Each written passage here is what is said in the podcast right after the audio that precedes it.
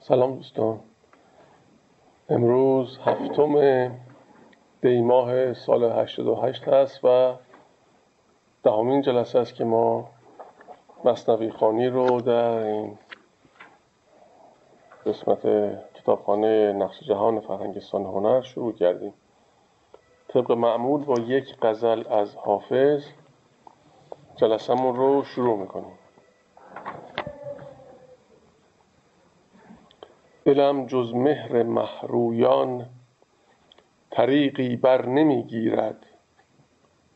زهر در می‌دهم پندش ولیکن در نمی‌گیرد. خدا را ای نصیحت گو حدیث ساغر و می گو که نقشی در خیال ما از این خوشتر نمی‌گیرد. بیا ای ساقی گلرخ بیاور باده رنگین که فکری در درون ما از این بهتر نمی‌گیرد. صراحی می‌کشم پنهان و مردم دفتر انگارند. صراحی می‌کشم پنهان و مردم دفتر انگارند. عجب گر آتش این زرق در دفتر نمی‌گیرد. من این دلق مرقع را بخواهم سوختن روزی که پیر می فروشانش به جامی بر نمی‌گیرد. از آن رو هست یاران را صفاها با می لعلش. که غیر از راستی نقشی در آن جوهر نمی‌گیرد. سر و چشمی چنین دلکش تو گویی چشم از او بردوز.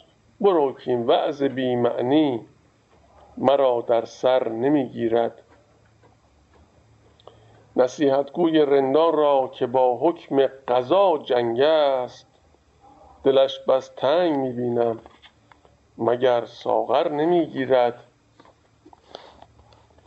میان گریه می خندم که چون شمع اندر این مجلس زبان آتشینم هست اما در نمی‌گیرد. یا زبان آتشینم هست لیکن در نمی‌گیرد. چه خوش صید دلم کردی بنازم چشم مستت را. که کس مرغان وحشی را از این خوشتر نمی‌گیرد سخن در احتیاج ما و استغنای معشوق است. چه سود افسونگری ای دل که در دلبر نمی‌گیرد من آن آیینه را روزی به دست آرم سکندروار اگر می گیرد این آتش زمانی ور نمی‌گیرد. خدا را رحمی ای منعم که درویش سر کویت دری دیگر نمی داند رهی دیگر نمی‌گیرد. بدین شعر تر شیرین ز شاهنشه عجب دارم که سرتاپای حافظ را چرا در زر نمی‌گیرد. خب ما هفته پیش تا اونجا که به خاطر دارم تا صفحه 28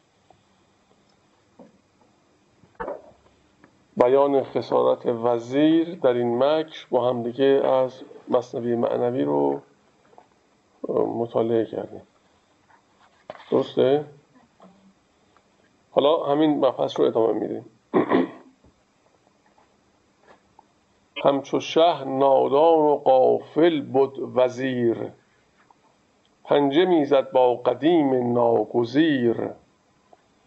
با چنان قادر خدایی کز عدم صد چو عالم هست گرداند به دم.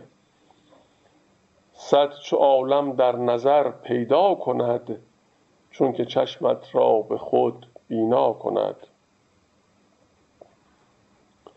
زود رد نشیم این بیت اول رو کمی بیشتر روش تعمل می‌کنیم. همچو شه نادان و قافل بود وزیر.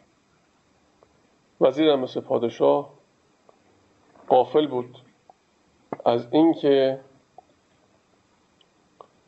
اونچه که حکم حقه همون اجرا میشه.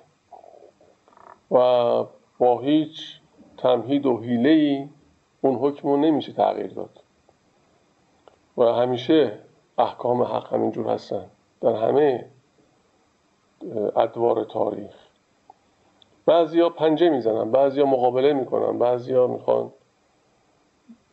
با روش هایی که توهم می‌کنن اون رو به تأخیر بندازن یا تغییر بدن. این ممکن نیست.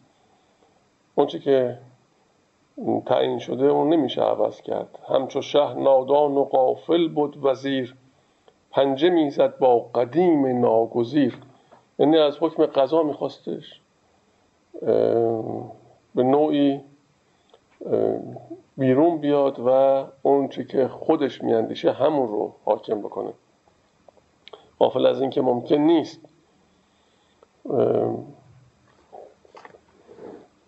در مصنوی معنوی در جای دیگه در همین خصوص مطالبی هست در همین کتاب لب و لباب.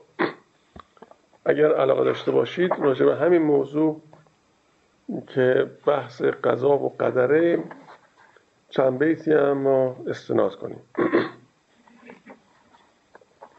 در این لب و لباب در عین اول نهر سالس رشحه اول اینطور آمده.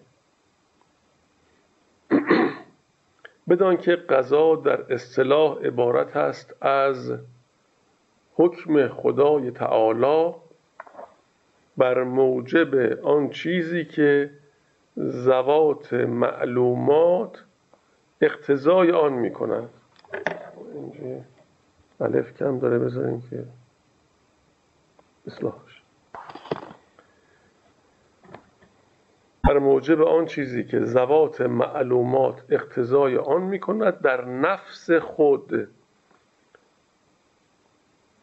و قدر اشارت است به توقیت و توفی آنچه بر ویند اشیا در عین خود بی زیادت و نقصان. و سر این سخن آن است که آنچه حق تعالی دانسته است از احوال هر عینی در حالت ثبوت آن عین در غیب مطلق. پس هر آینه چنانچه مقتضای آن عین باشد ظاهر شود بر وی در زمان وجود وجود عینی. و از اینجا معلوم می شود که حکم قضا و قدر تابع علم است. و علم تابع معلوم که عین ثابته است. و عین ثابته مقتضای آنچه از منافع وی را حاصل گردد و آنچه از مزار به وی واصل شود. این که حالا این مطلبی که حضرت مولانا بیان می‌کنه یه مقدار روشنتر می‌کنه این موضوعی که الان ما با هم شنیدیم. چون حالا بیت چون قوابل جمال بنمودند مستعدان سؤال فرمودند. طلب فعل نیک و بد کردند هر یکی حکم خود به خود کردند. گر در آتش روند و گر در آب خود طلب کرده اند آن دریاب. این میفرماید قبابل یعنی اون چیزی که قابلیت تعین رو داشتن. تمام موجوداتی که این قابلیت درشون بود که متعین بشن. و از اون کتم عدم بیرون بیان. این قابلیت در نهاد همه موجوداتی بوده که داشتن. جمال بنمودن یعنی متعین شدن. مستعدان سوال فرمودن. یعنی این تقاضا در همه موجودات شد. طلب فعل نیکوبت کردن. و این تقاضا از جانب همه موجودات بود که طلب بکنن هر یکی حکم خود به خود کردن. یعنی این قابلیت رو با خود آوردن این شرایط رو که در روز اول برای اونها تعیین شده بود اونها همراه خود داشتند. گر در آتش روند و گر در آب خود طلب کرده اند آن دریا. همه موجودات هر نوع کنشی هر نوع عملی هر نوع انجامی که داشتند و دارند این اینطور که میفرماید طلب خودشون بوده. و از این معانی روشن شد که رد قضا محال است و رفع قدر خیال. پس چاره کار تسلیم است و رضا. حالا ببینیم حضرت مولانا چی میگه. ای مسلمان بایدت تسلیم جست. زان که مقصود از ازل تسلیم توست. با قضا پنجه مزن ای تند و تیز تا قضا با تو نگیرد هم ستیز مرده باید بود پیش حکم حق تا نیاید زخم از رب الفلق. غیر آن قسمت که رفت اندر ازل روی ننماید کسی را در عمل. این قضا بیرون کند از چرخ سر عاقلان گردند جمله کور و کر. ماهیان افتند از دریا برون دام گیرد مرغ پران را زبون. چون قضا آید شود دانش به خواب. مه سیه گردد بگیرد آفتاب. چرخ گردان را قضا گمراه کند گمره کند. چرخ گردان را قضا گمره کند. صد عطارد را قضا ابله کند. چون قضا آید نبینی غیر پوست. دشمنان را باز نشناسی ز دوست. این هوا با روح آمد مقترن. چون قضا آمد وبا گشت و عفن این قضا ابری بود. خورشید پوش. شیر و اژدرها شود زو همچو موش. غیر آنکه در گریزی در قضا هیچ حیله ندهدت از وی رها. هیچ حیله ای واقعا نمی‌تونه از قضا هیچ موجودی رو نجات بده و اون که حکم اون حکم اجرا میشه. و این دست زدن های بیمورد اگر قرار بود که تغییر غذا بده موجب تغییر غذا بشه تا حالا ما در زندگی قطعا تجربه کردیم. می‌تونست غذاهای متعددی رو تغییر بده. ولی تا با حال نشده. اون که باید انجام بشه همون انجام میشه. در یکی از داستانهای مصنوی در یه جا میفرماید این داستان رو هم. ببینم اینجا هست؟ اگه هست با هم بخونیم. نه اون اتفاقا هستش. اون هست. آه این داستان میگه حکایت آن خاجه که غلام از غلامش از مسجد بیرون نمی‌توانست آمد و او به مسجد درون نمی‌توانست رفت. میر شد محتاج گرما به سهر بانگ زد سنقر هلا بردار سر. تاس و مندیل و گل از آلتون یا همون خاتون بگیر تا به گرمابه رویم ای ناگزیر. سنقر آمد تاس و مندیلی نکو برگرفت و رفت با او رو به رو مسجدی در ره بود و بانگ سلا آمدن در گوش سنقر برملا. بود سنقر سخت مولع در نماز. گفت ای میر من ای بند نواز تو بر این دکان زمانی صبر کن تا گذارم فرض و خانم لم یکن. این کسی که پیش اون میر کار می‌کرد اون غلامش اون خدمتکارش این که صبح زود می‌خواستن برن حمام. قدیم خب حمام شخصی نبود حمام عمومی بود. و خیلی از صبح زود می‌رفتن حمام از سهر می‌رفتن معمولا. و تا ظهر هم میموندن. چون باید حتما بدنشون خیس می‌خورد و رطوبت به استخوانها نفوذ می‌کرد. و خب مراسمی بود حمام رفتن خود اون موقع مراسم بود. نصف روز معمولا به طول می انجامید در مسیر این خدمتکار بانگ از آن صبح رو میشنوه و به میر خودش میگه سب کن در این دکان سلام. من برم مسجد نماز بخونم بیام. من میگه باش. چون امام و قوم بیرون آمدند از نماز و وردها فارغ شدند سنقر آنجا ماند تا نزدیک چاشت. این تا زمانی که بخوان صبحانه بخون. میر سنقر را زمانی چشم داشت. هی نشست هی دقت کردید با بقیه نیومد بیرون همه رفتن اون مونده. گفت ای سنقر چرا نایی برون؟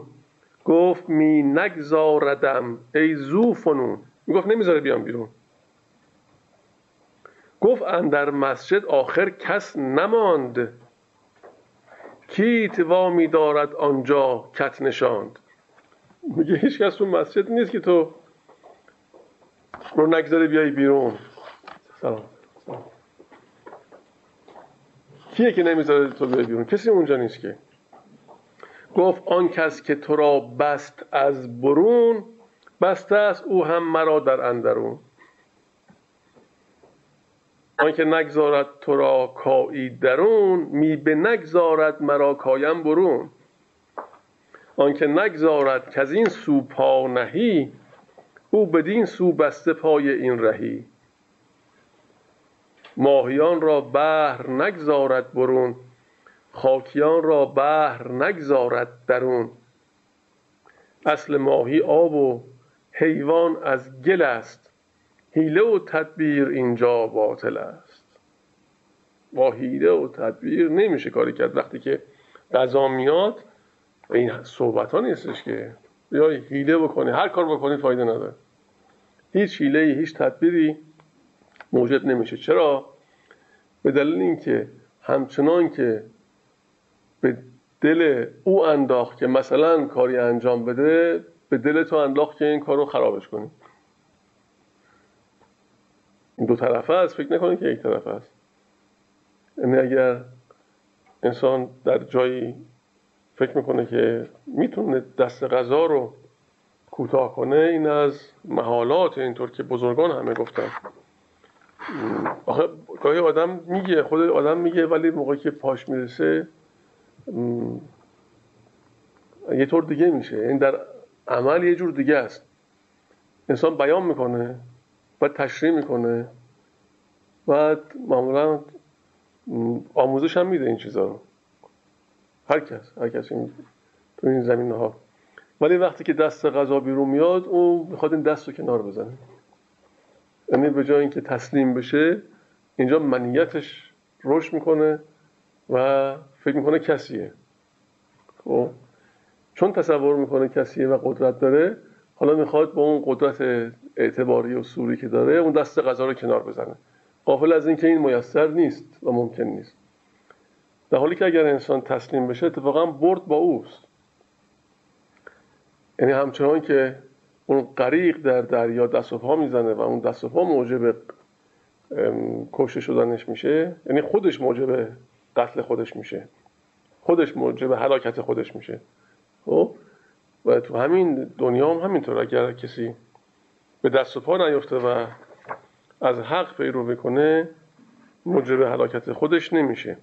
و در اونجا در ابتدا گفته بود که ببین در این قسمت میگه گردر آتش روند و گردر آب خود طلب کرده اند آن دریاب. خب یعنی اینکه مثلا ما سختی رو متحمل میشیم این سختی رو خودمون برای خودمون خواستیم. به دردسر میافتیم این دردسر رو خودمون خواستیم. و این دردسر که خودش همجور نیومده به سمت ما. و این چند بیت هم باز مرتب از اینجا می‌خونیم. میگه تو همه کار جهان را این چونین کن قیاس و چشم بکشا و ببین. از که بگریزیم؟ از خود؟ ای محال از که رو تابیم؟ از خود؟ این خیال. گر شود ذرات عالم پیچ پیچ با قضای آسمان هیچند هیچ. چون گریزد این زمین از آسمان چون کند او خیش را از وی نهان. کجا می‌خواد بره؟ کار می‌خواد بکنیم در اینجا البته میگه باید دانست که مراد از آسمان اعیان ثابته است که در مرتبه عالی اند و مراد از زمین آثار آن اعیان که موجودات عینی اند. و زمینش به جهت آن گفت که ساکن است هنگام تیران قضا که مقتضیات اعیان است. بر وی و از آن برطرف نتوان شد. خب. و باز تو این زمینه مطالبی رو حضرت مولانا گفته در این لب هم آمده. فکر کنم تا اینجا فعلا کافیه باز در جای دیگه به اونها استناد می‌کنیم. خب پس این صحبت ها رو این بیت بود. همچو شه نادان و قافل بود وزیر پنجه می‌زد با قدیم ناگزیر. اینجا اومدیم سراغ داستان. داستان خود مصنوی اینجا دیگه از رب لباب نیست این قسمت. با چنان قادر خدایی که از عدم صد چو عالم هست گرداند به دم. صد چو عالم در نظر پیدا کند چون که چشمت را به خود بینا کند. گر جهان پیشت بزرگ و بی بنیست پیش قدرت ذره ای میدان که نیست. به انسان میگه. میگه اگه جهان پیشت خیلی بزرگه و سر نداره به نظر میاد که ابتدا و انتها نداره. اینقدر عظمت داره. پیش قدر تو بدون که ذره هم محسوب نمیشه. یعنی تو انسان نتیجه کمال کل این هستی هستی. این جهان خود حبس جانهای شماست. در اینجا تایید می‌کنه این ماجرا تایید میشه. این جهان خود حبس جانهای شماست. هین روید آن سو که صحرای شماست. این جهان محدود و آن خود بی حد است. نقش و صورت پیش آن معنی صد است. اینجا صد صد است سلام. اینجور باید خونده بشه. این جهان محدود و آن خود بی حد است. نقش و صورت پیش آن معنی صد است این صد یعنی با سینه. یعنی صد یعنی حائل میان دو چیز. صد هزاران نیزه فرعون را در شکست از موسی با یک عصا. صد هزاران نیزه فرعون را در شکست از موسی با یک عصا. چون قضاویت اینطور میشه. صد هزاران طب جالینوس بود پیش ایسی و دمش افسوس بود. صد هزاران دفتر اشعار بود پیش حرف امی اشعار بود. پیش حرف امی آر بود. با چنین قالب خداوندی کسی چون نمیرد گر نباشد او خسی. بس دل چون کوه را انگیخت او مرغ زیرک با دو پا آویخت او. فهم و خاطر تیز کردن نیست راه. جز شکسته می نگیرد فضل شاه. اینجا میفرماید که اگر قرار باشه چیزی بشه میشه. میگه بس دل چون کوه را انگیخت او. خب؟ مرغ زیرک با دو پا آویخت او. اینجا حالت ایهام داره. یعنی هر چقدر که زیرک باشی هر چقدر که به اصطلاح خود دانا باشی و همه امور رو زیر نظر داشته باشی بخوای تغییر بدی غذا رو این امکان پذیر نیست. یه جایی چشمت بسته میشه و نمی‌بینی. اینجا مرغ زیرک رو که گفته میگن مرغ زیرک مرغی است در کتاب قیاس اللغات آمده.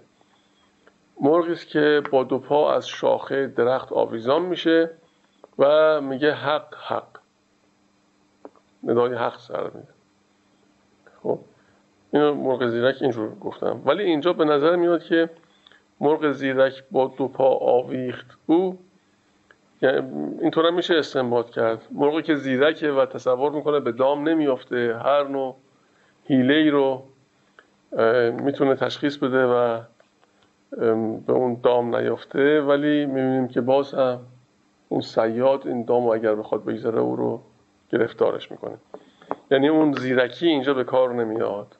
در جای دیگه حضرت مولانا میفرماید زیرکی بفروش و حیرانی بخر. زیرکی زن است و حیرانی نظر. و فهم و خاطر تیز کردن نیست را. جز شکسته می نگیرد فضل شاه.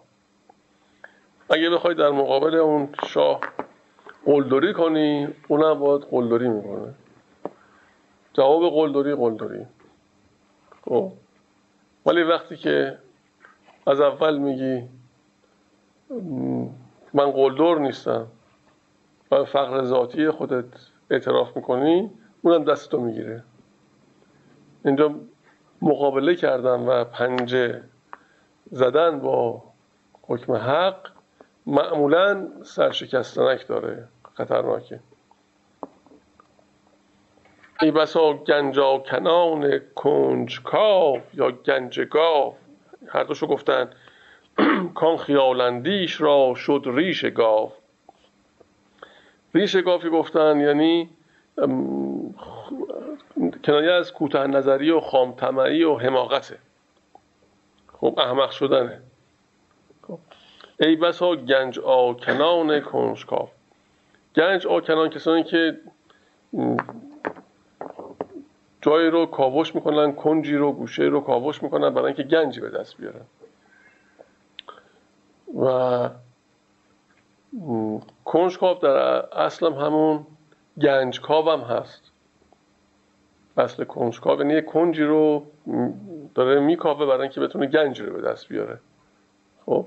حالا این کنجکاو می‌تونه در قسمت معنوی هم به کار بره. کنجکاو برای اینکه دانشی رو علمی رو گوشه رو داره میکاوه برای اینکه دانشی و علمی به دست بیاره. ولی اینجا گنجگاو هم گفتن. گنجگاو هم یکی از گنج از صدها گنجی بوده که معروفه و اشتهار داره در عظمت و بزرگی. به انوشیره به دست انوشیروان میفته کسرا. کسرا لقب انوشیروانه. یا خسرو هم گفته میشه. خسرو کسی که اقلیم زیاد داره. اونم لقبه. که به دست اتفاقا در مورد این گنج گاو که معروفه فکر کنم یکی از مقام ها یا قطعات موسیقی قدیم ما هست این اسم. در یک کتابی هست به اسم عجایب نامه مال قرن ششم محمد ابن محمود همدانی نوشته این کتابو از همطور که از اسمش معلومه عجایب نام است. از عجایب مختلف بیان می‌کنه. از جمله این عجایب گنج ها هستن که در مورد گنج های متعددی صحبت می‌کنه. از جمله گنج گاف که از گنج های معروفه و طریقه پیدا شدنش رو اینجا به طور مختصر بیان می‌کنه. و فکر کنم اگه علاقه داشته باشید با هم دیگه اینو می‌خونیم. اما گنج گاو و سبب ظهور آن زنی بود بیوه. دختری را به شوهر داد. مادگاوی را میراند در حجاز در جهاز دختر. مادگاوی را میراند در جهاز دختر به دیباج پوشیده. چون به میدان کسرا رسید به استاد و سرگین افکند. چوب می‌زدند نمی‌رفت و بخفت. خب. این گاوی که روش پارچه دیباجی گذاشتن داره میره به عنوان جهاز برای این دختر یه جای وایستاد دیگه نرفت دیگه اونجا نشست و خوابید. کس را بدید. گفت سببی است. آنجا بکندند. صحنی از سرایی پدید آمد. خانه ها گرد آن. در یکی نقره بود و در یکی آینه زرین. به تمثال های کرکس و پلنگ و فیلان و شتران و مرغان همه زرین. مکلل به یاقوت و جواهر.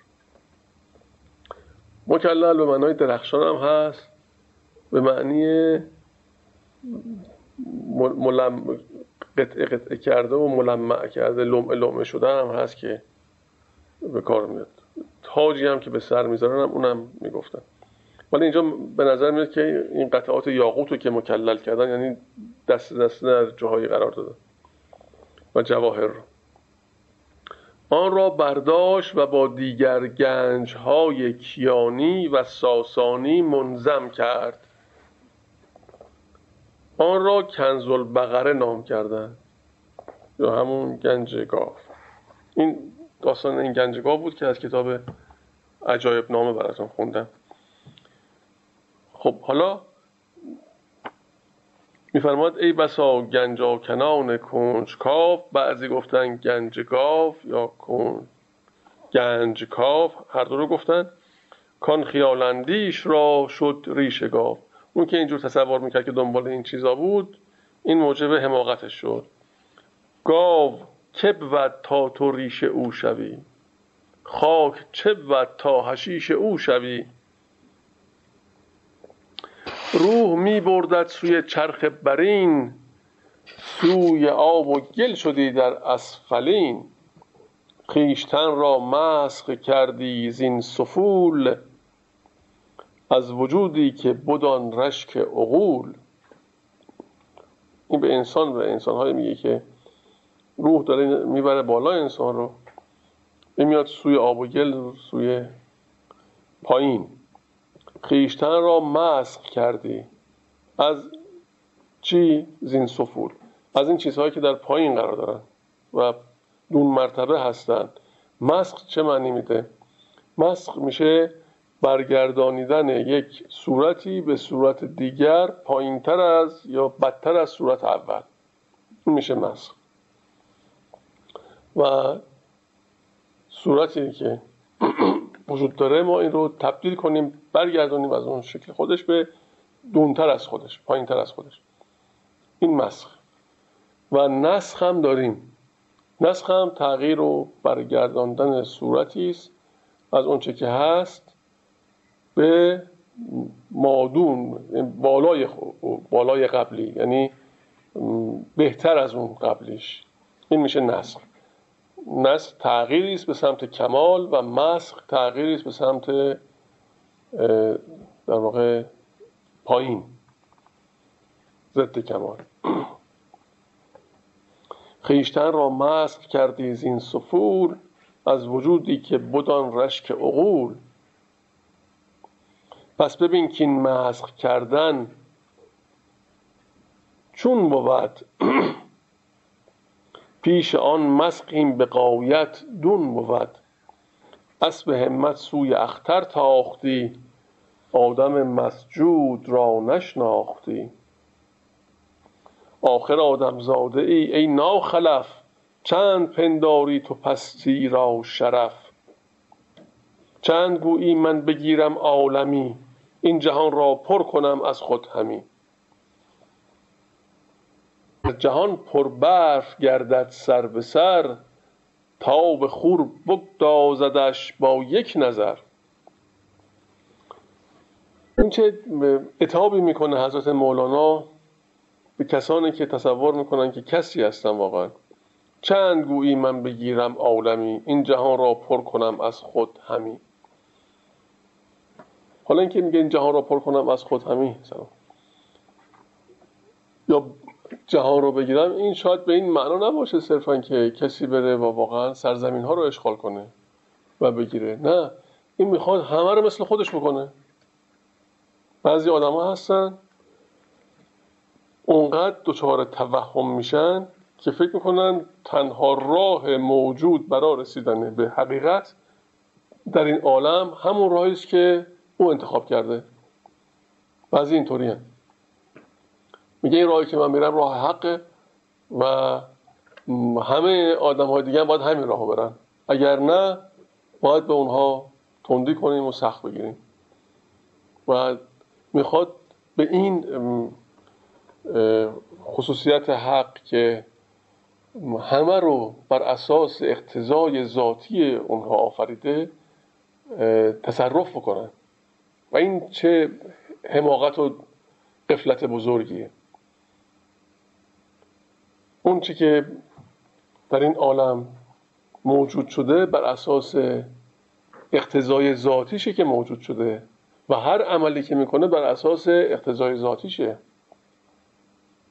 از روز اول تعیین شده که هر موجودی چه باید بکنه چه نباید بکنه. چه رسد به مرتبه انسانی. خب؟ و کسی بیاد بگه که همه انسان ها همون رای رو که من میگم باید برن. و کسی حق نداره غیر از اون که من میاندشم بیاندشه در غیر این صورت او نمی‌دونم فاسده او چه او گمراهه او. مگه در مرتبه خدایی نشستی که این حرف رو می‌زنی؟ اون یه شرک آشکاره. اگه کسی اینجور فکر کنه هم برای خودش درد سر درست می‌کنه هم برای دیگران. عموما ما به این بلا مبتلا شدیم متاسفانه. و تصور بر اینه که هر کاری که ما می‌کنیم درست ترین کاره. و گویی در جایگاه خدایی نشستیم بعضی هم. چند گویی من بگیرم عالمی این جهان را پر کنم از خود همی. گر جهان پر برف گردد سر به سر تا به خور بگدازدش با یک نظر. وزر او و وزر چون او صد هزار نیست گرداند خدا از یک شرار. درست برعکس حالا داره میگه. وزر که میشه گناه دیگه. خب؟ وزر او و وزر او وزر چون او صد هزار نیست گرداند خدا از یک شرار. عین آن تخییل را حکمت کند عین آن زهراب را شربت کند. یعنی خطا و اشتباه رو ممکنه که اصلا یه جور دیگه ای بگردونه دست حق. و ممکنه که برای کسی که حتی خطا می‌کنه یه مرتبه قائل بشه. ما چه می‌دونیم که در آخر کار چه اتفاقی میافته؟ حتی اون کسی گناه می‌کنه و گناهکار رو صد هزار گناه کرده میفرماید نیست گرداند خدا این گناهانش رو با یک شرار از یک شرار. خب؟ این هر چه او بخواد می‌کنه قادر مطلقه. ما چه کاریم که بخوایم دخالت کنیم در این؟ عین آن تخییل را حکمت کند عین آن زهراب را شربت کند. آن گمان انگیز را سازد یقین. آن گمان انگیز را سازد یقین. مهرها رویاند از از پا به کین. کینه رو تبدیل می‌کنه محبت. یا برعکس محبت رو. پرورد در آتش ابراهیم را. ایمنی روح سازد بیم را. از سبب سوزیش من سوداییم. و از خیالاتش چو سوفستاییم این سوفستایی یا اون کسانی هستن که حقیقت اشیا رو منکر میشن و با هزار تمهید می‌خوان که طور دیگه ای جلوه بدن و این رو میگن سوفستایی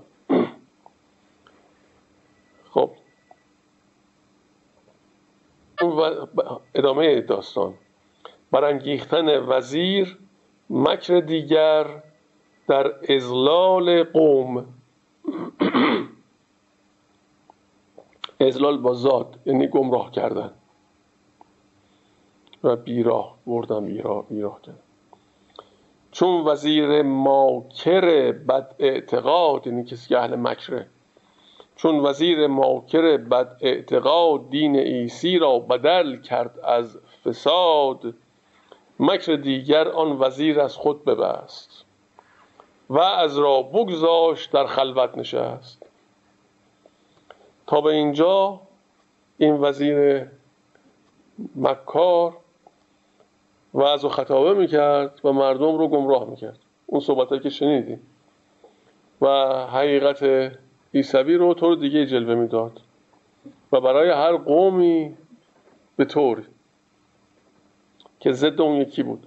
در این حال به نظر می اومد که درست. یعنی اینجا میشه گفت اگه ما از یک زاویه فقط به بچه از یک حقیقت نگاه کنیم در این اینکه ممکنه درست باشه ممکنه که ما به خطا بریم.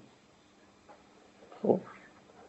مگر اینکه این معانی با هم دیگه جمع بشن. چون جمع شد معانی گوی بیان توان زد. با یک معنی نمیشه. ما یک بچه قضیه رو بگیریم بگیم خب این چنین است. بسیار خب اون این چنین است. درسته. ولی آیا قابل تعمیمه؟ در همه جا این چنین است. و در اون جایگاه فقط به طور کلی بگیم بله این محدوده این چنین است. خب. این وزیر تا به حال این کارو می‌کرد. که میومد حالت سفسته در کار داشت و فریب می‌داد مردم از این به بعد مکر دیگه ای بست و از او کنار گذاشت. در مریدان در فکند از شوق سوز بود در خلوت چهل پنجاه روز. خلق دیوانه شدند از شوق او از فراغ حال و قال و ذوق او. لابه و زاری همی کردند و او از ریاضت گشته در خلوت دوتو گفته ایشان نیست ما را بی تو نور بی اساکش چون بود احوال کور. این رفت در یه جایی کنج عزلت گذید و در قاری رفت و در گوشه ای. مردمی که به او وابسته شده بودن اینها همه صداشون در اومد و گفتن که تو اسای مایی اساکش مایی. ما دیگه مثل کور هستیم که باید ما رو راهنمایی کنی. و از سر اکرام و از بهر خدا پیش از این بیش از این ما را مدار از خود جدا. ازش خواستن که بیا بیرون. ما چو تفلانیم و ما را دایه تو بر سر ما گستران آن سایه تو. گفت جانم از محبان دور نیست لیک بیرون آمدن دستور نیست. گفت من شما رو دوست دارم نمی‌خوام که نیام ولی امکانش نیست. آن امیران در شفاعت آمدند وان مریدان در زراعت آمدند. زراعت با زاد و عینه. زاد و عین یعنی به عیز و ناله و زاری افتادن زراعت آمدن.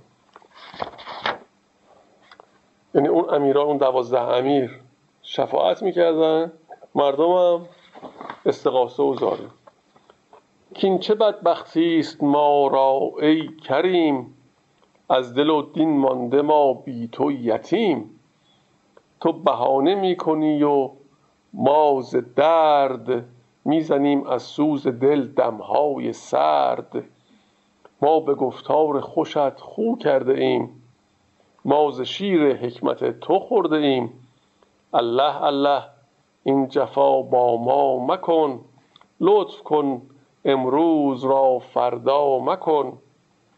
می‌دهد دل مر تو را کیم بیدلان می‌دهد دل مر تو را بیدلان بی تو گردن آخر از بی حاصلان. جمله در خشکی چو ماهی میتپند آب را بگشا جو بردار بند. ای که چون تو در زمان نیست کست الله الله خلق را فریاد رس. خب این تقاضای مردم بود از اون وزیر و حالا ادامه این بحث دفع کردن وزیر مریدان را. گفت هان ای سخرگان گفت و گو وعظ و گفتار زبان و گوش جو. پنبه در گوش حس دون کنید بند حس از چشم خود بیرون کنید. اینجا به نظر میاد که این مقوله حضرت مولاناست. از زبان اون وزیر. پنبه در گوش حس دون کنید. بند حس از چشم خود بیرون کنید. پنبه آن گوش سر گوش سر است. پنبه آن گوش سر گوش سر است. تا نگردد این کر آن باطن کر است. یعنی در واقع ما هم بیناییمون هم شنواییمون دو تاست یه گوش سر داریم یه گوش سر یه چشم سر داریم یه چشم سر. یعنی اگر ما در چشم سر و گوش سر رو نبندیم گوش سر و چشم سر گشاده نمیشه. و خیلی توصیه کردن بزرگان ما که این گوش سر و چشم سر رو ببندیم. نه برای همیشه. یکی از اشکال بستن گوش حواس و در واقع راه حواس اون هم گفتگو نکردن خود فرد با خودشه و ساکن شدن ذهنشه. به تعبیری مراقبه است. و این مراقبه رو همه نیاز داریم.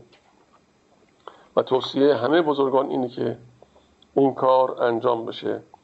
گویی که در انتهای این صفحه هم انتهای این قسمت هم حضرت مولانا به وضوح این مطلب رو بیان میفرمایند. بی حس و بی گوش و بی فکرت شوید تا خطاب ارجعی را بشنوید. تا این سکوت در انسان ایجاد نشد و تا اون آرامش نیاد و تا اون لحظات نباشه اون پیام ها با دل شنیده نمیشه با گوش با گوش درون دریافت نمیشه. خب. و این نکته ظریفی است. این مال آدم های خاصی نیست مال همه آدم هاست همه انسان ها همچنان که نیاز به در جمع بودن و اجتماعی بودن دارند که انسان ذاتا اجتماعی آفریده شده ذاتا هم نیاز به خلوت و خاموشی داره. و اگر این دوتا با هم نباشه انسان پریشان احوال میشه. ذهنش و زندگیش پریشان میشه. همیشه در جمع بودن او رو پریشان می‌کنه و همیشه در خلوت بودن هم همین کار رو می‌کنه. و نسبت این دوتا مهمه که به چه نسبتی انسان در خلوت باشه و به جمع بره. این چیزهایی که در با روش های مختلف این رو بزرگان و اولیا توصیه کردن و آموزش دادن به پیروانشون. خوب دقت کنید به این مطالب.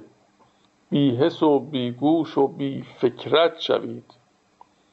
یعنی تمام درهای حواس و فکرتون رو ببندید تعطیل کنید. تا خطاب ارجعی را بشنوید. تا به گفتگوی بیداری دری تو ز گفت خواب بویی کی بری. غیر بیرونی سیر بیرونی است قول و فعل ما. سیر بیرونی است قول و فعل ما. سیر باطن هست بالای سما. تا این تعطیل نشه اون سیر انجام نمیشه. تا این سیر منقطع نشه اون سیر به وجود نمیاد. حس خشکی دید که از خشکی بزاد. حس خشکی دید که از خشکی بزاد. موسی جان پای بر دریا نهاد. اینجا این نسخه نوشته ایسی جان پای بر دریا نهاد. ولی ظاهرا حضرت موسی بود که پای به دریا گذاشت و دریا شکافت و باز شد و قومش رفتند. خب احتمال قوی باید موسی باشه.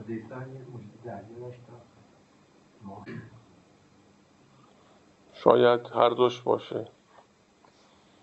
ولی حضرت موسی بود که با عصا آب رو شکافته حس خشکی دید که از خشکی بزاد. یعنی حس ما چون ذاتا از خشکیه خشکی هم می‌بینه. ذاتش اینه. حواس اینجوری. خب؟ عیسی یا موسی جان پای بر درهای یا عیسی یا موسی جان پای بر دریا نهاد. سیر جسم خشک بر خشکی فدا فتاد. سیر جسم خشک بر خشکی فتاد. سیر جان پا در دل دریا نهاد. چون که عمر اندر ره خشکی گذشت گاه کوه و گاه دریا گاه دشت. آب حیوان را کجا خواهی تو یافت؟ موج دریا را کجا خواهی شکافت؟ اینجا باید حضرت موسی باشه چون برمیگرده با اون بیت که حضرت موسی بود که دریا را شکافت. موج خاکی وهم و فهم و فکر ماست. موج خاکی وهم و فهم و فکر ماست. موج آبی سه و سکر است و فناست. اینجا یاد اون داستان نحوی و کشتیبان میفتیم که میگه این همه علمی که دارید فایده نداره. این همه دانش به کار نمیاد.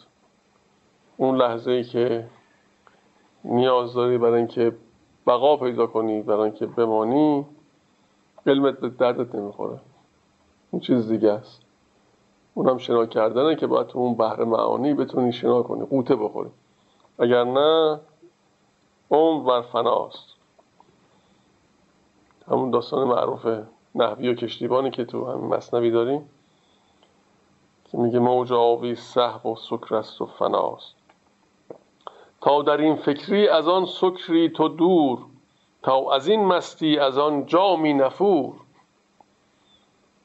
تا در این فکری از آن سکری تو دور تا از این مستی از آن جامی نفور. گفتگوی ظاهر آمد چون قبار گفتگوی ظاهر یعنی که در درون خودش انسان داره گفتگو می‌کنه. آمد چون قبار مدتی خاموش مدتی خاموش خو کن هوش دار.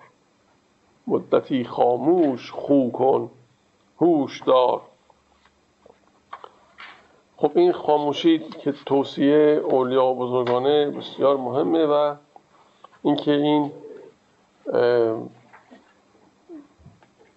هیلگری و تمهید نهایتا نمی‌تونه ما رو به سر منزل برسونه. موقتا چرا؟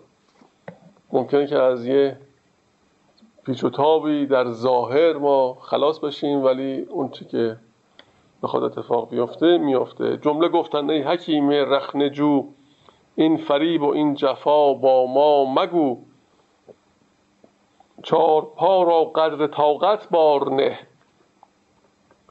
چار پا را قدر طاقت بار نه بر ضعیفان قدر قوت کار نه. اینم شاید اشاره به سوره بقره است که من ترجمه شو نوشتم اینجا. ای پروردگار ما منه بر ما چیزی را که نباشد ما را طاقت آن. پا را قدر طاقت بار نماد یه بار توی کوهستانی می‌رفتیم و یک شخصی باری رو بر چارپایی گذاشته بود الاغی بود و سربالایی بود سنگین بود این بار و او هم می‌رفت مثل ما.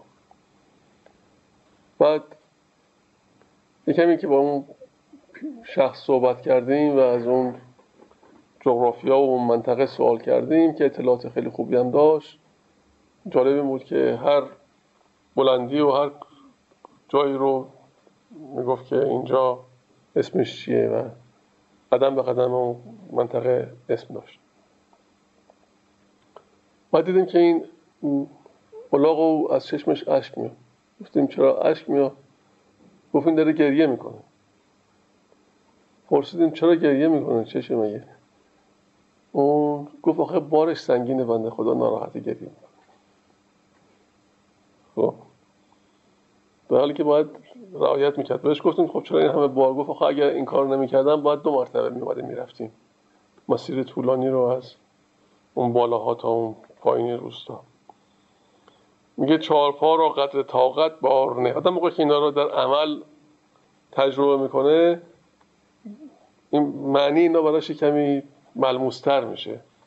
همین ازش نمیگذره. چهار پا را قطع طاقت بارنه یکم اون رو حس کنه ببینه که اون چه می‌کشه. نسانهایی داره؟ ببخشید مثلا من ببرم این مسجد گوهرشا رو که میساختن یا چه جایی که می‌خواد جواب بده اینطوری بوده. یه سری همین چهارپا گرفته بوده واسه ساخت اینجا. اینا فقط این همشون یه فقط ساربون داشتی که برم بیا از اول توی اون وقتنامهش نوشته بوده که این چهارپایه ها رو نباید با کتک ببرید کسی هم بالا نباشه. با رو بهشون می‌زنید تا مقصدشون برن خالی کنن از اون آجرا. هر جا خوابیدن کسی حق نداره اینو بزنه بلند اگه بیبار خوابیدن بذارید انقدر بخواب همونجا سرجوش انقدر تا حال بگیره بلند اگه با بار خوابیدن فقط شما میرید بارش رو برمیدارید می‌ذارید خودش بره. هر وقت تشنه شد آبش رو خواهد هر وقت گشنه شد علف شد به این صورت اونجا رو ساختن میشه. اون مسجد. فرق می‌کنه با جایی. اون وسط همون خونه پیرزنه دیگه. به پول نفروخته و به پول به زور نمیدن همه جا مسجد بود و وسط خونه اونم گذاشتم باش. بله اینا برای ما درسه. دانه هر مرغ اندازه وی است. تومه هر مرغ انجیری که است. طفل را گرنان دهی بر جای شیر طفل را گرنان دهی بر جای شیر طفل مسکین را از آن نان مرده گیر. چون که دندانها برارد بعد از آن هم به خود طالب شود آن طفل نان. خب یعنی هر چه باید سر جای خودش باشه دیگه. این که مثال می‌زنه بگه موزادی بخوای به جای که شیر بدین نام بدی خب موجب حلاکت اون میشی بذار به حال خودش این رشد می‌کنه بزرگ میشه الان شیر می‌خواد. خودش وقتی دندان در آورد علاقمند به نام میشه. خودش می‌خوره. این نیاز نیست شما از حالا خفش کنی خیلی از مطالب هم تو زندگی ما همین شده خیلی اتفاقات همینه. این هنوز کسی مستعد نظر نیست. ما به زور می‌خوام رو مستعدش کنیم. خب خفش می‌کنیم. همون کاری که با این نوزاد می‌کنیم این کارم با او انجام میشه. باید صبور باشیم حوصله باشیم به خصوص در عالم تربیت مهمه در این درک مهمه. اون کسی که وظیفه تربیت رو به عهده می‌گیره این کار سختیه.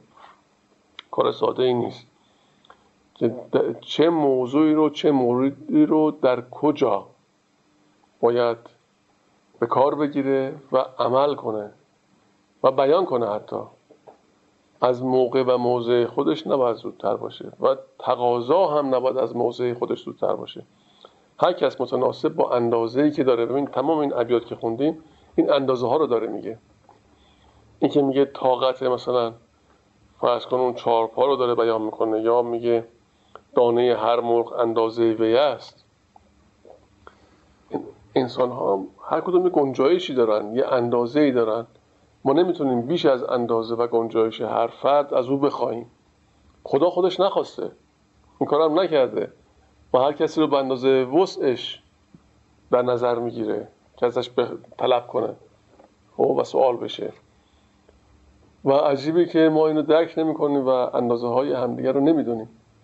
و خاطر همینه که به همدیگه تحمیل می‌کنیم خیلی مسائل رو خیلی موارد رو. و همین موجب خیلی از مسائل میشه. مشکلاتی که ما داریم یه بخشم از این طریقه که این اندازه ها رو ما نمی‌دونیم.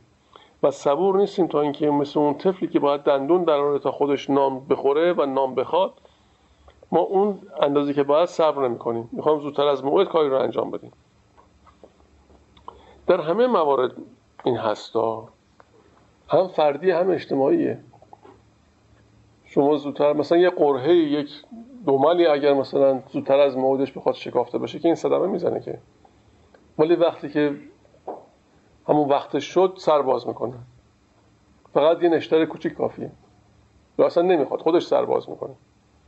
خب؟ مسائل او فردی و اجتماعی همشون همینه. مثلا هنوز مستعد نیست باید می‌خواد مثلا یه چیزایی داشته باشه امکانات داشته باشه. در زمینه فردیش البته. خب؟ خب اگه زودتر به دست بیاری که می‌زنید هدرش میدی خرابش می‌کنی یا موجب مشکل برای خودت میشه. صبر کن به موقعش به دست میاد. چه علم باشه چه مادی باشه چه معنوی باشه فرق نمی‌کنه. اگه صبور باشی ما الان می‌تونیم برگردیم به گذشته خودمون. بعضی چیزا رو می‌خواستیم. طلب می‌کردیم. نمی‌شده. دیرتر از موعدی که ما اون موقع می‌خواستیم به دستمون آمده. حالا فکر کنید ببینید اگر زودتر به دست میومد درست بوده حالا به حالا درسته. موقع خودش باید باشه دیگه از موقع خودش زودتر خراب می‌کنه. یعنی هر چیزی اگر در موقع خودش نباشه منجر به دردسر و مشکل میشه و تصرف میشه. یعنی کسی که موقع شناس نباشه یعنی تصرف کرده در اون امر. یه میوه هنوز نرسیده می‌خواد بکنه بخوره. اولا این شاخه رو ول نمی‌کنه شاخه هم باش میشکنه. بعد که می‌ذاره دهان ممکن دندون هم باش بشکنه. و طعم و مزه هم نداره. باید صبر کنید تا این پخته بشه خودش شاخه رو رها می‌کنه. خب دیگه نیاز به درگیری نیست. تو همه موارد این عالم مسائل اجتماعی هم همینه. هر واکنش که داره در هر دوره از تاریخ ما نگاه می‌کنیم.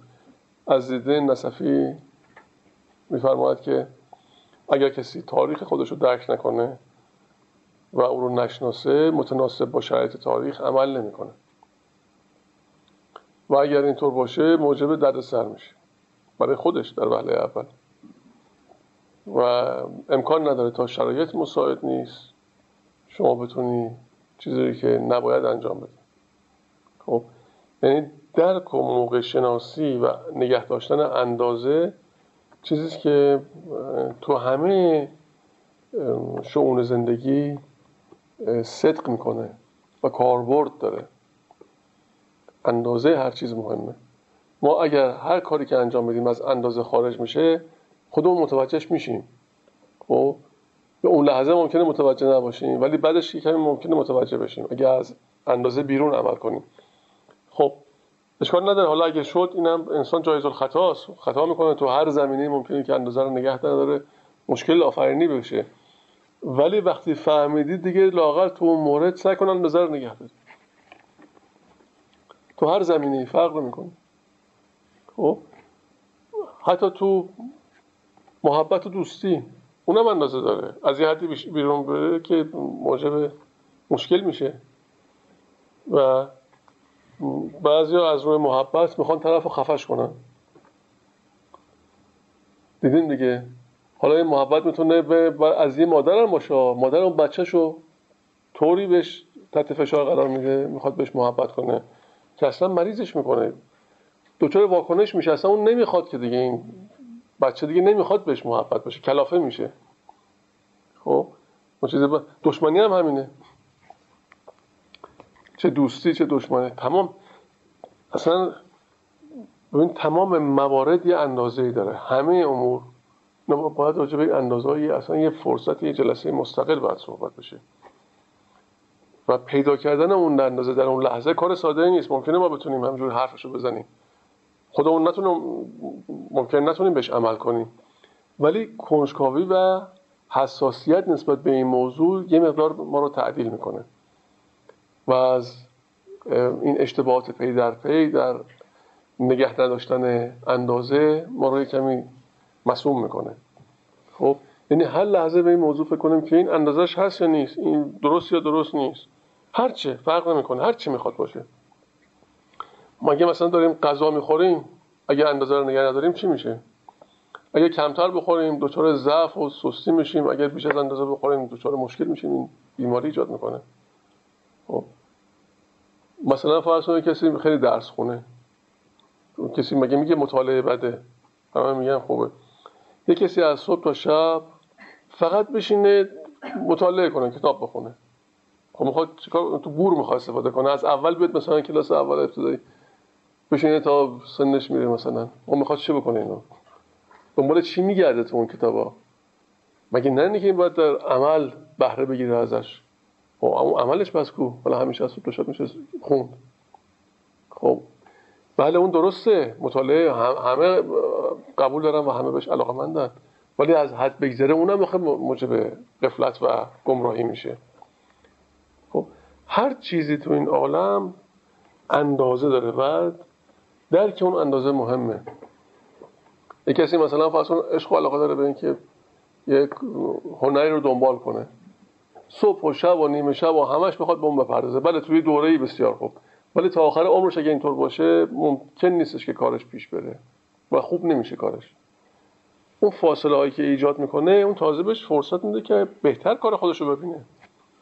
اون تشخیصی که از اون فاصله که ایجاد میشه. مثل درست مثل اینه که ما موقعی که به کاری خیلی می‌پردازیم انگار خیلی بهش نزدیک شدیم. خب شما بهترین مثلا باشه از یه حدی بهش نزدیکتر بشید نمی‌تونی اصلا ببینیش نمی‌تونی بفهمید چیه. یه فرصتی لازم داری یکم بری عقبتر. اون رو ببینید و مسئله برگردی بهش توجه کنی که اندازه دستت بیاد. خب غرق شدن توی موضوع ممکنه که اندازه رو از دست انسان خارج کنه. و برای اینکه اون اندازه رو انسان بتونه پیدا بکنه باید یه فاصله بگیره. مثل اینکه در یک کوه در یک کوهستان یا در یک دشتی انسان راهش رو انقدر بری تا گم بشه و اصلا ندونه که جهت کدومه. خب؟ این هر چند گاه یه بار باید بیاد بره بالای بلندی نظر کنه افقو ببینه. ببینه که بالاخره مسیر کدومه. وقتی این مسیر رو از بالا از فاصله بیشتر درک کرد حالا قدم تو اون مسیر می‌ذاره. پس اندازه رو باید به هر شکل در هر جا در هر کجا نگه داشت. و اگر کسی بتونه اندازه رو تشخیص بده یعنی اینکه خیلی چیزها رو درک کرده. و نشون دهنده که از منیت خودش هم گذشته. اون منیت بهش غلبه نداره. اون موضوع براش مهمه تا خودش. چون خیلی جا هستش که انسان می‌خواد خودش رو اثبات کنه. اصرار رو پافشای روی چیزی می‌کنه. از اندازه بیرون میره. و این اثبات کردن هم موجب قفلتش میشه و او رو از اندازه خارج می‌کنه. که خب، طفل را گر نان دهی بر جای شیر طفل مسکین را از آن نان مرده گیر. چون که دندان ها برارد بعد از آن هم به خود طالب شود آن طفل نان. مرغ پرنارسته چون پران شود یا مرغ پرنارسته چون پران شود لقمه هر گربه دران شود. خب اگه صبر نکنه که این پراشترات اگه بخواد پرواز کنه خب میفته چنگال گربه گرفتار میشه. خب اونم, اونم اندازه است دیگه اندازه رو باید نگه داره. چون برارت پر بپرد او به خود یا به خط بی تکلف بی سفیر نیکو بعد خودش کسی نمی‌خواد بهش بگه خودش می‌دونه چیکار باید بکنه. دیو را نطق تو خاموش می کند گوش ما را گفته تو هش می کند. گوش ما. این, این چیه؟ چیه؟ نسخه شما چیه؟ گوش چی؟ گوش با هوش است چون گویا تو بیهان چی؟ گوش ما گوش است. اجازه من این درستش کنم. خب نه اصلا اینجا یک کلمه این ماهش اینجا نبود. هوش ما هوش است چون گویا توی خشک ما بهر است چون دریا توی. با تو ما را خاک بهتر از فلک ای سماک از تو منور تا سمک. سماک هم که میشه ماهی و سمک هم سماک باز می‌خوام میشه اون چیز ستاره سماک ازل بهش میگن. ستاره که ارتفاع خیلی بالاست. ای سماک از تو منور تا سمک. و سمک میشه ماهی. یعنی از اون اوج آسمان تا پایین تر از زمین ماهی پایین تر معمولا میفته با تو ما را خاک بهتر از فلک. ای سماک از تو منور تا سمک بی تو ما را بر فلک تاریکی است. بی تو ما را بر فلک تاریکی است. با تو ای ماه این فلک تاری کی است؟ با تو بر خاک از فلک بردیم دست. بر سما ما بی تو چون خاکیم پست. صورت رفعت بود افلاک را. صورت رفعت بود افلاک را معنی رفعت روان پاک را. صورت رفعت برای جسم هاست جسم ها در پیش معنی اسم هاست. هرچی هست برای رسیدن به اون معناست. و الا بقیهش همه صورت جواب گفتن وزیر کی خلوت را نمی شکنم گفت حجت های خود کوته کنید پند را در جان و در دل ره کنید. گر امینم متهم نبود امین. گر بگویم آسمان را من زمین. میگه اگه به من اعتماد می‌کنید هر چی میگم باید گوش کنید. اگه من امین شما بنابراین تشخیص من اینه که الان نیام تو جمع. این وزیر داره میگه. و گر بگویم آسمان را من زمین. هر چی بگم شما باید بپذیرید. گر کمالم با کمال انکار نیست ور نیم این زحمت و آزار نیست. من نخواهم شد از این خلوت برون زان که مشغولم به احوال درون. خب گفت نمیام بیرون. حالا چه حیله ای داره از این که رفته تو کنج عزلت. اعتراض مریدان بر خلوت وزیر. بازم اونها اصرار بکنن که بیا بیرون. جمله گفتن ای وزیر انکار نیست. گفت ما چون گفتن اغیار نیست. اشک دیدست از فراق تو دوان. آه آه است از میان جان روان. طفل با دایه نه استیزد ولیک گرید او گرچه نبد داند نه نیک. و بچه با دایش که دعوا نمی‌کنه که فقط اظهار عجز می‌کنه در واقع تقاضا می‌کنه از طریق گریهش خب؟ این چقدر زیبا گفته. میگه ما به تو میگیم بیا نه از روی مثلا تحکم یا از روی دستوری که از جانب ما باشه.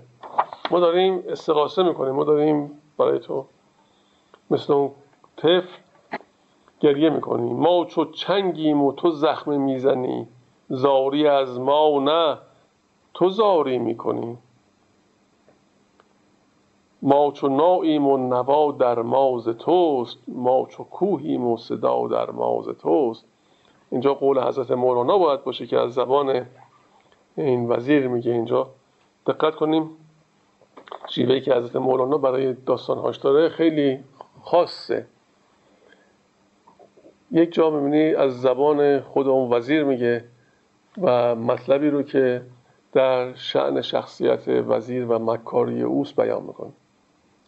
یه جا می‌بینیم که این وزیر حکیمانه ترین سخنها رو میگه و در اینجا دیگه این سخن سخن خود وزیر نیست و اعتقاد وزیر نیست. این حضرت مولاناست که داره بیان می‌کنه. و این روش که حضرت مولانا در مصنوی داره روش خاصی است و حتی در بین داستان داستانهای دیگه میاره. و باز برمیگرده به اون داستان اصلی. این رو میشه بهش توجه کرد و ازش آموخت. این روشه این یک نوع روشی که ایشون اختیار کرده. با احاطه کاملی که حضرت مولانا به این مطالب داره اگه می‌خواست همینجور منظم و مرتب طبق اون چیزی که بعضی از ذهنها می‌خوان هم مطلب و روان بگه بره جلو خب اون چیز عادی می‌شد دیگه. این خصوصیته که این شخصیت رو بخواد بروز بده توش نبود. ذهن رو می‌بره به زوایای گوناگون از خیال از مثال از مثل. به همه جا می‌بره. یعنی برای اینکه اون مطلب رو القا کنه و در وجود فرد بنشینه اگه ما صبور باشیم و دل بدیم به گفته حضرت مولانا در اون صورت اون روش که انتخاب کرده حقیقت مطلب در وجود ما حل میشه و تأثیر می‌ذاره. خب؟ و ما می‌تونیم اون رو با دل دریافت کنیم. ولی اگر متوجه این حرکاتی که حضرت مولانا در انتخاب روشش برای این مصنوی نشیم ممکنه که ذهن ما یه جای جا بمونه نتونه همراهی کنه. ما چو ناییم و نوا در ماز توست ما چو کوهیم و صدا در ماز توست. ما چو شطرنجیم اندر برد و مات برد و مات ماز توست ای خوش صفات. ما که باشیم ای تو ما را جان جان تا که ما باشیم با تو در میان. ما عدم هاییم و هستی های ما تو وجود مطلقی فانی نما یا فانی نما. اینجا که میفرماید ما چو ناییم و نوا در ماز توست ما چو کوهیم و صدا در ماز توست. بعد در جای دیگه هم حکمای ما میگن که ما مثل آینه ایم. یعنی انسان در نهایت مثل آینه میشه که منعکس کننده صفات حقه.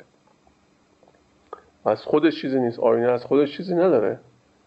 و هر عملی که شما در یه همچین فردی مشاهده می‌کنید این عمل از خودش نیست. گویی انکاسی در آینه. یعنی هر کار که می‌کنه عین حقه. هر اقدامی می‌کنه انکاسی است از حق. نمی‌خواد دیگه فکر کنه که کدوم درسته کدوم غلطه. ثواب و ناسواب اصلا مطرح نیست. هر چه که انجام میشه این حقه. خب وقتی که باطن انسان آینه شد دیگه نگران نیست. چون چیزی از خودش نداره. اینجا مقام فناست. فنای از خود.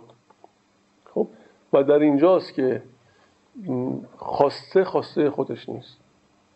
خشم خشم خودش نیست. غضب مال او نیست. محبت از اون نیست. این یعنی هیچ کدوم اینا جنبه یا رنگ نفس خودشو نداره. آینه یه شفاف. حتی آینه رنگی هم نیست که بگیم یه ته رنگی داره. این اون که در حقیقت وجود داره او منعکس می‌کنه. منعکس کننده حقیقته. به عینه اگه تصمیم می‌گیره هر نوع تصمیمی باشه این تصمیم تصمیم حقه. فقط اینو اینجا برش دارید که این بقیه رو پاک نکنید. خب. بنابراین حضرت مولانا میفرماید که ما چو کوهیم و صدا در ماز توست. خب. کوه که از خودش صدا تولید نمی‌کنه. هر صدایی که در کوه میاد حتما کسی بوده که اون صدا رو تولید کرده.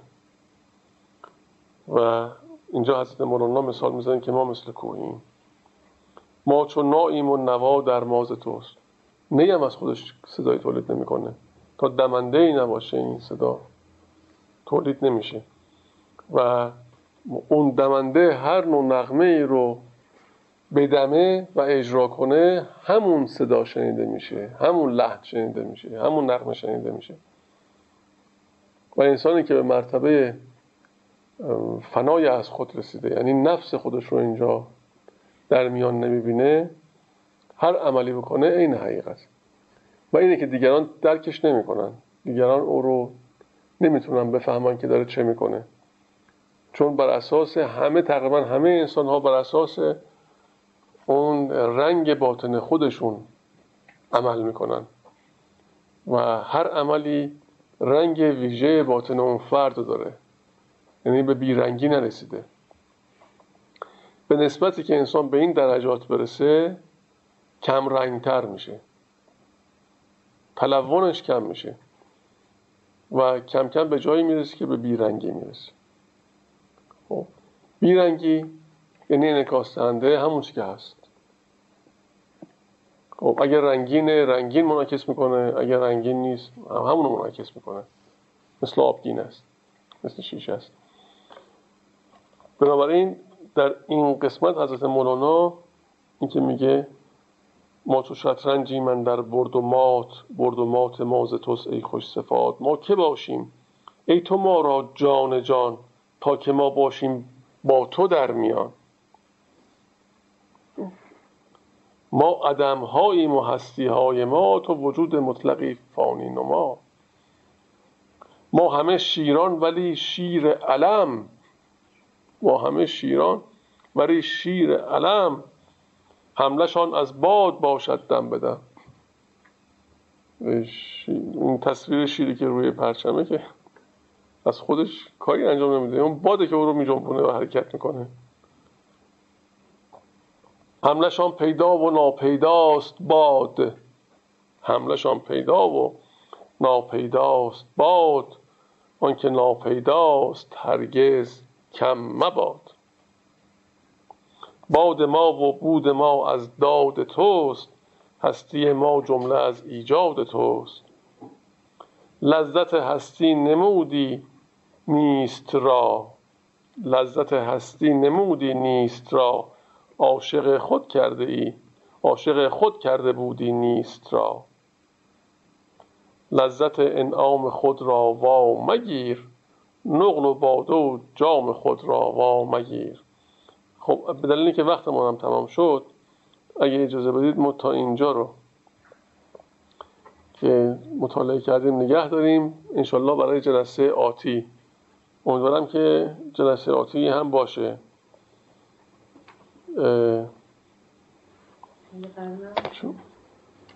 چون امروز طبق اون حسابی که خودمون کردیم دهمین جلسه یا آخرین جلسه این دوره بود که اولین دوره بود که در فرهنگستان بودیم و برای این دوره ما تقاضا کردیم. ظاهرا باید برای جلسه دیگه هم تقاضایی بکنیم. اگر موافقت بشه ما جلسه دیگه انشالله در اینجا حضور داریم و سعی می‌کنیم که انشالله همینطور بشه و این داستان رو ادامه بدیم. من از دوستان خواهش می‌کنم که یک نفر همه شماره های تلفن رو داشته باشه یا به هم دیگه به این نحوی بتونیم اطلاع بدیم که جلسه دیگه در صورت که تعطیل باشه اطلاع میدیم. در غیر این صورت هستیم و میایم. طبق همون که آمدیم طبق معمول میایم. اگر تعطیل باشه اطلاع میدیم. اگر اطلاع ندادیم یعنی اینکه تعطیل نیستیم. شب بخیر. ممنون